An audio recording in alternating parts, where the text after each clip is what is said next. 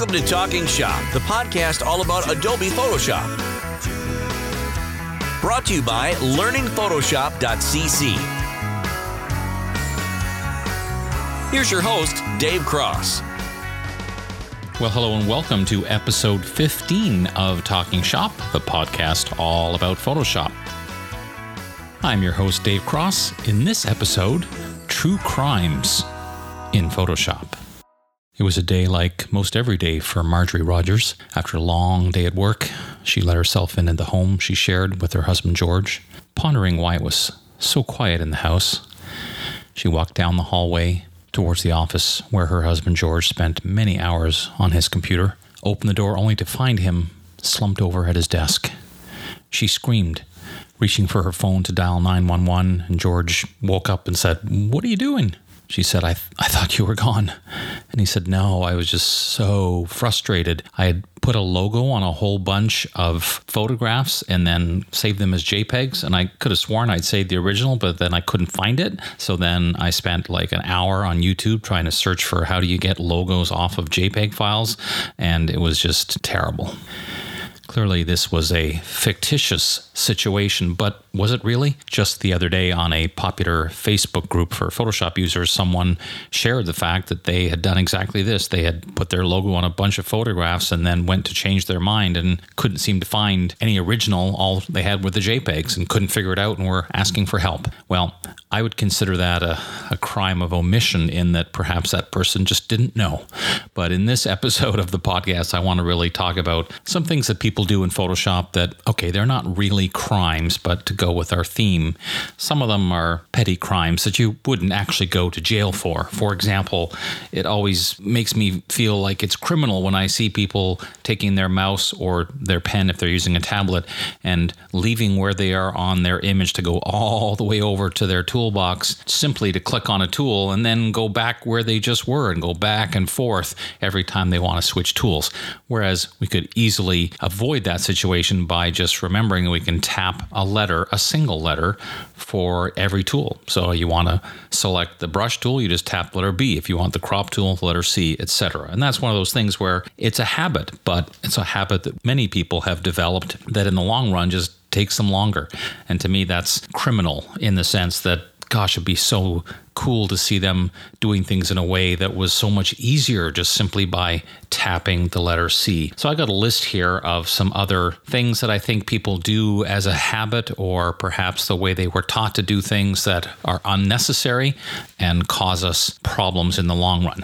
Now, in a previous episode of the podcast, I talked about why we should work non destructively, and it was things like being able to work more efficiently, more accurately, giving a boost to your creativity, and the ability to go back and reverse engineer. So, I'm not going to review all of those things, but let's go through some specific examples of things that many people do in Photoshop that I think would be perhaps done in a better way. Or maybe the other way to think of it is just shouldn't be done at all. For example, the number of times I see someone working and they get to a certain point and they just decide, okay, I'm going to flatten everything now.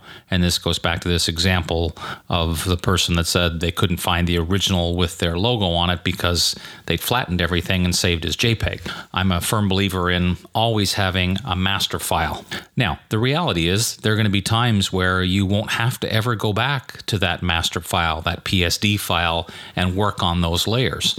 But part of my approach is to think what's the downside to it other than, yes, you're going to have a bunch of larger files to save. Well, if that's a problem for you, then I'd suggest the best solution is go buy a new hard drive. I mean, really, storage is cheap. I've said this for years storage is cheap, your time isn't. So if I could avoid having to redo something because I had chosen to not save a PSD file simply because of the file size, to me, that's not a good reason. There will be always be exceptions. There'll always be times where you'll look at something and say, nope, I am a thousand percent convinced that I'll never have to come back and edit this one because I'm just opening the photograph and I don't know, getting rid of a speck of sensor dust on the photo. Well, yeah, in a case like that, that's fine. Just work directly on the background layer, save it. Don't worry about layers and PSD files. Yeah, fair enough. That's going to happen. But the very least, I would recommend that we need to at least consider should I be saving this as a master layered PSD file just in case? And sometimes the answer will be no, but many other times I think it should be yes.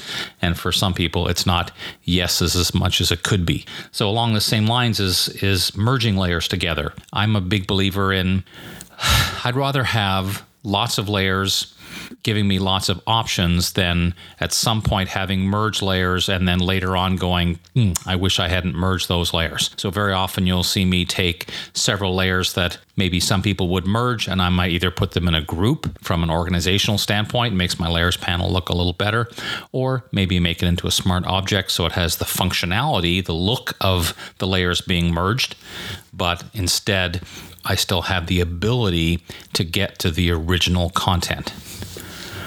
Another example is an, an, old favorite when people grab the eraser or make a selection, delete part of a layer. Again, if you're if you know, if you're in a situation where you just absolutely know there's no possible way that you will ever need to get that information and access it again, then yeah, grab an eraser and delete areas. That's fine. But having said that, in my mind, I'm always thinking, yeah, but just in case, or do I really know? I mean, again, maybe it's just me being overly cautious, but given a choice, most of the time, I would say that I create a layer mask and hide areas as opposed to erase and delete them. Again, it's going to depend a lot on the situation, but at least the recurring theme here is I hope that when you're faced with a decision of should I go down this path of erasing and deleting or down this path of hiding things using layer masks, that much of the time you'll at least consider going down that more non destructive direction.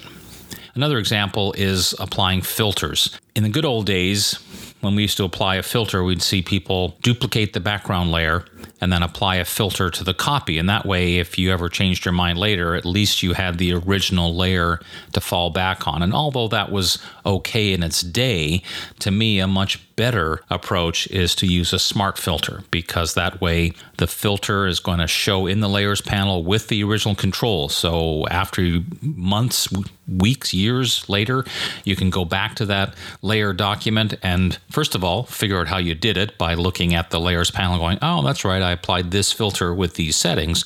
But also, of course, you have the ability to go back and apply different settings.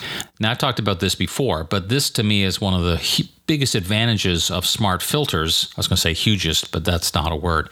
well, it probably is, but it didn't sound very good. So, one of the biggest advantages of smart filters is the fact that it takes away the linear nature of Photoshop. By nature, Photoshop makes you do things step one, two, three, four, five, and you can undo five, four, three, two, one. Talked about that before. But Smart Filter changes the rules where you can apply a filter, do 10 more steps, and then wonder, ah, I wonder what it would look like if the filter had these settings instead. So you can go back and change them and it will kind of trickle through whatever else you've done. And that's a huge advantage when it comes time to things like creativity, trying different things, but also accuracy to deliberately overdo the results of a filter. So, for example, you can see what you're doing more easily when you're masking. Now, the other side of smart filters is there's a few kind of hidden smart filters, things like Puppet Warp and Free Transform, and something I'll talk about in a moment. The adjustments really change dramatically. They are also smart filters, even though they're not found under the filter menu. So, for example, instead of applying levels or curves directly to a layer, if you make that layer a smart object and then go to the image adjustment menu and use levels or curves, those will appear as a smart filter. And that offers some really nice advantages as opposed to using an adjustment layer. I mean, I'd, I'd still find lots of times where adjustment layers are beneficial, but let's say you wanted to apply three or four adjustments and have them all share the same mask. It's much easier to do that applying those adjustments as smart filters. Then you have one mask shared by all those adjustments, and it's much easier to make changes to one mask and have it affect multiple adjustments at the same time. All right, we're going to pick up with more true crimes of Photoshop, but first.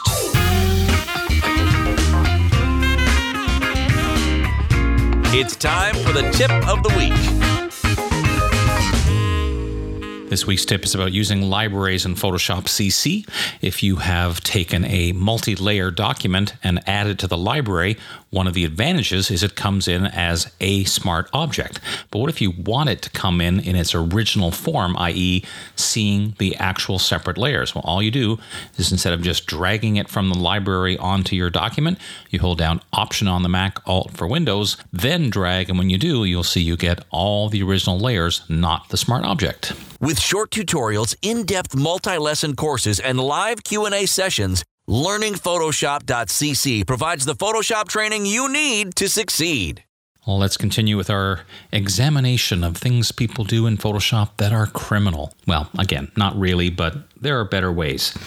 I mentioned earlier about the idea of, you know, sometimes you're just going to get a situation where you have sensor dust on a photo and you just want to grab your spot healing brush and heal away directly on the photo, and that's fine. But most of the time, I would suggest it's a pretty good idea to consider using your healing, cloning, patching, any of those type of tools on a separate layer. And in fact, in the latest version of Photoshop, even content aware fill can be done to a separate layer, which is a huge bonus. So that just gives us more opportunity to reposition, alter, mask parts you don't like, or whatever it might be, than doing things directly on the background layer. Another example that is a, a, small little thing, but it's one of those things that can come back to haunt you at some point. If you are using a tool like, say, the lasso tool, and you choose to, you want to have a feathered selection, the way I would word it is you really should think of as you want to end up with a selection that's feathered. And I say it that way because I've seen many people go to the options bar for the lasso tool and enter a value for feather, which is okay, but that means you have just changed the default setting for the lasso tool. So from now on, every single time you go to use that tool, you're going to have some feather applied to it. Well, as long as if you're okay with that, if you're doing a bunch of them, I guess that's okay. But many people, I think, forget about that and then a week or two later go to use the lasso tool, make a complex selection only to discover it's been feathered. And there's really no simple way to get out of that. So my suggestion would be a couple of different possibilities. One would be start with no setting in the options bar, have the feather set at zero make your selection, and then right click or control click and pop up that menu and choose feather. And then you can enter in a value. And what you're doing, therefore, is feathering just that one selection, but leaving the tool at its default. And that's an approach I would say is useful for lots of different tools where the same situation applies. The other possibility is if you know you're going to end up making a mask from your selection is to make your selection, convert it to a mask, and then in the properties panel for the mask, add the feather there by moving the slider. And that has the biggest advantage of all because that feather command is editable, meaning later on, if you go back to your PSD file that, of course, you've saved, you can continue to adjust that feather setting should you wish to.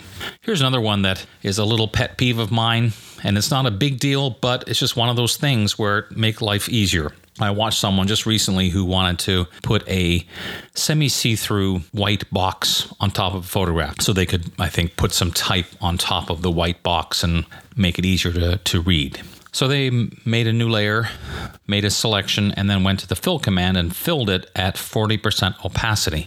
And as I watched them do that, I thought, well, that's that's okay if you are absolutely sure you want it to be 40% opacity, but what if later on you want to change it to 60 or 55? Well, you can't because you've set your ceiling by filling at that specific percentage.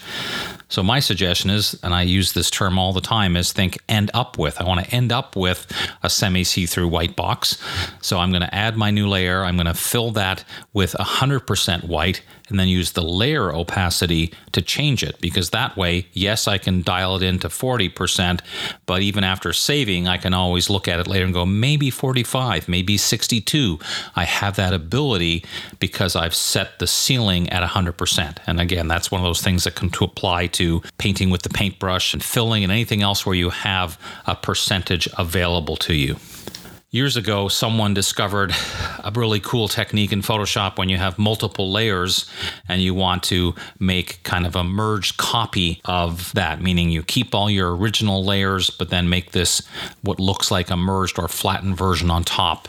And it has people call things like stamp visible or merge visible. And it's basically holding on a whole bunch of keys Command Option Shift E on the Mac or Control Alt Shift E on PC, and that takes whatever layers you have visible and makes a new layer on top. Now, at first glance, this seems like a pretty good idea because it gives us access to all the individual layers but also the ability to move on with a new layer. The problem with it is it's a one shot deal. When you press that shortcut, it's like in that moment in time, you're taking a snapshot of your current situation. So let's imagine for a moment you had a bunch of layers and three of them were type layers. So you do that keyboard shortcut, that new layer that appears on top is going to look like it has type, but it's rasterized pixel based type because it's one layer as if, as if you flattened or merged it.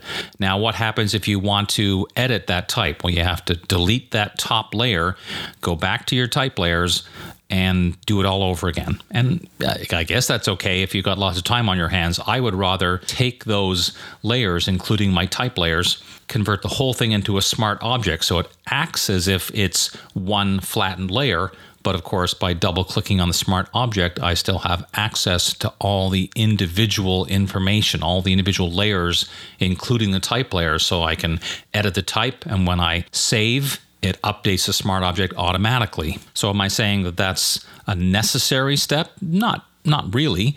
But when it comes to comparing the possibilities of both, the fact that in one scenario I'd have to, every time I want to make any change, I have to dump that layer that I created, go back and edit the originals, and then make a new one. And I guess if you're used to doing that, it's okay.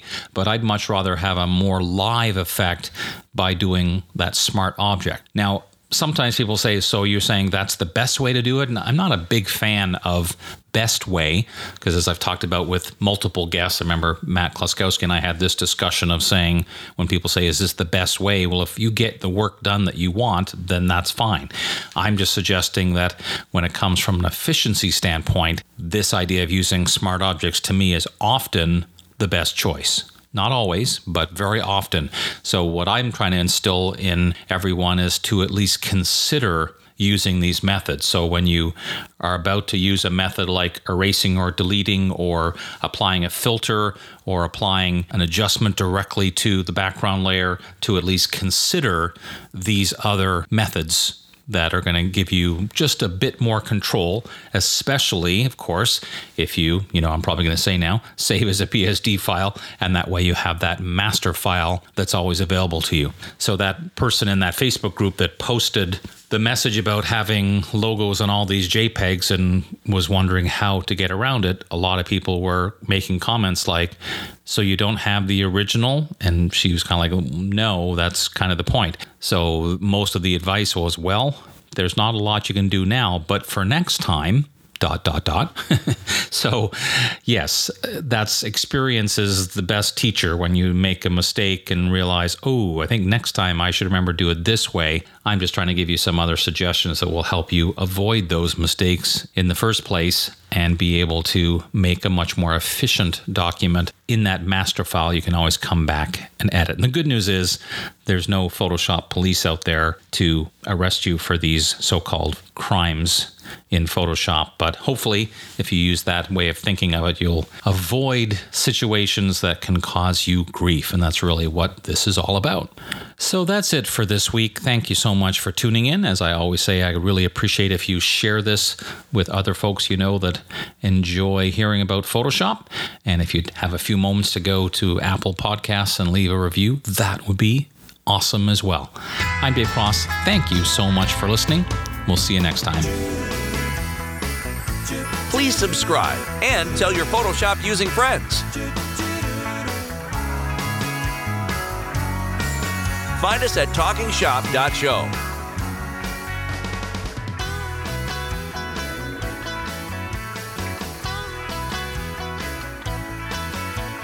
This podcast is not authorized, endorsed, or sponsored by Adobe, publisher of Photoshop.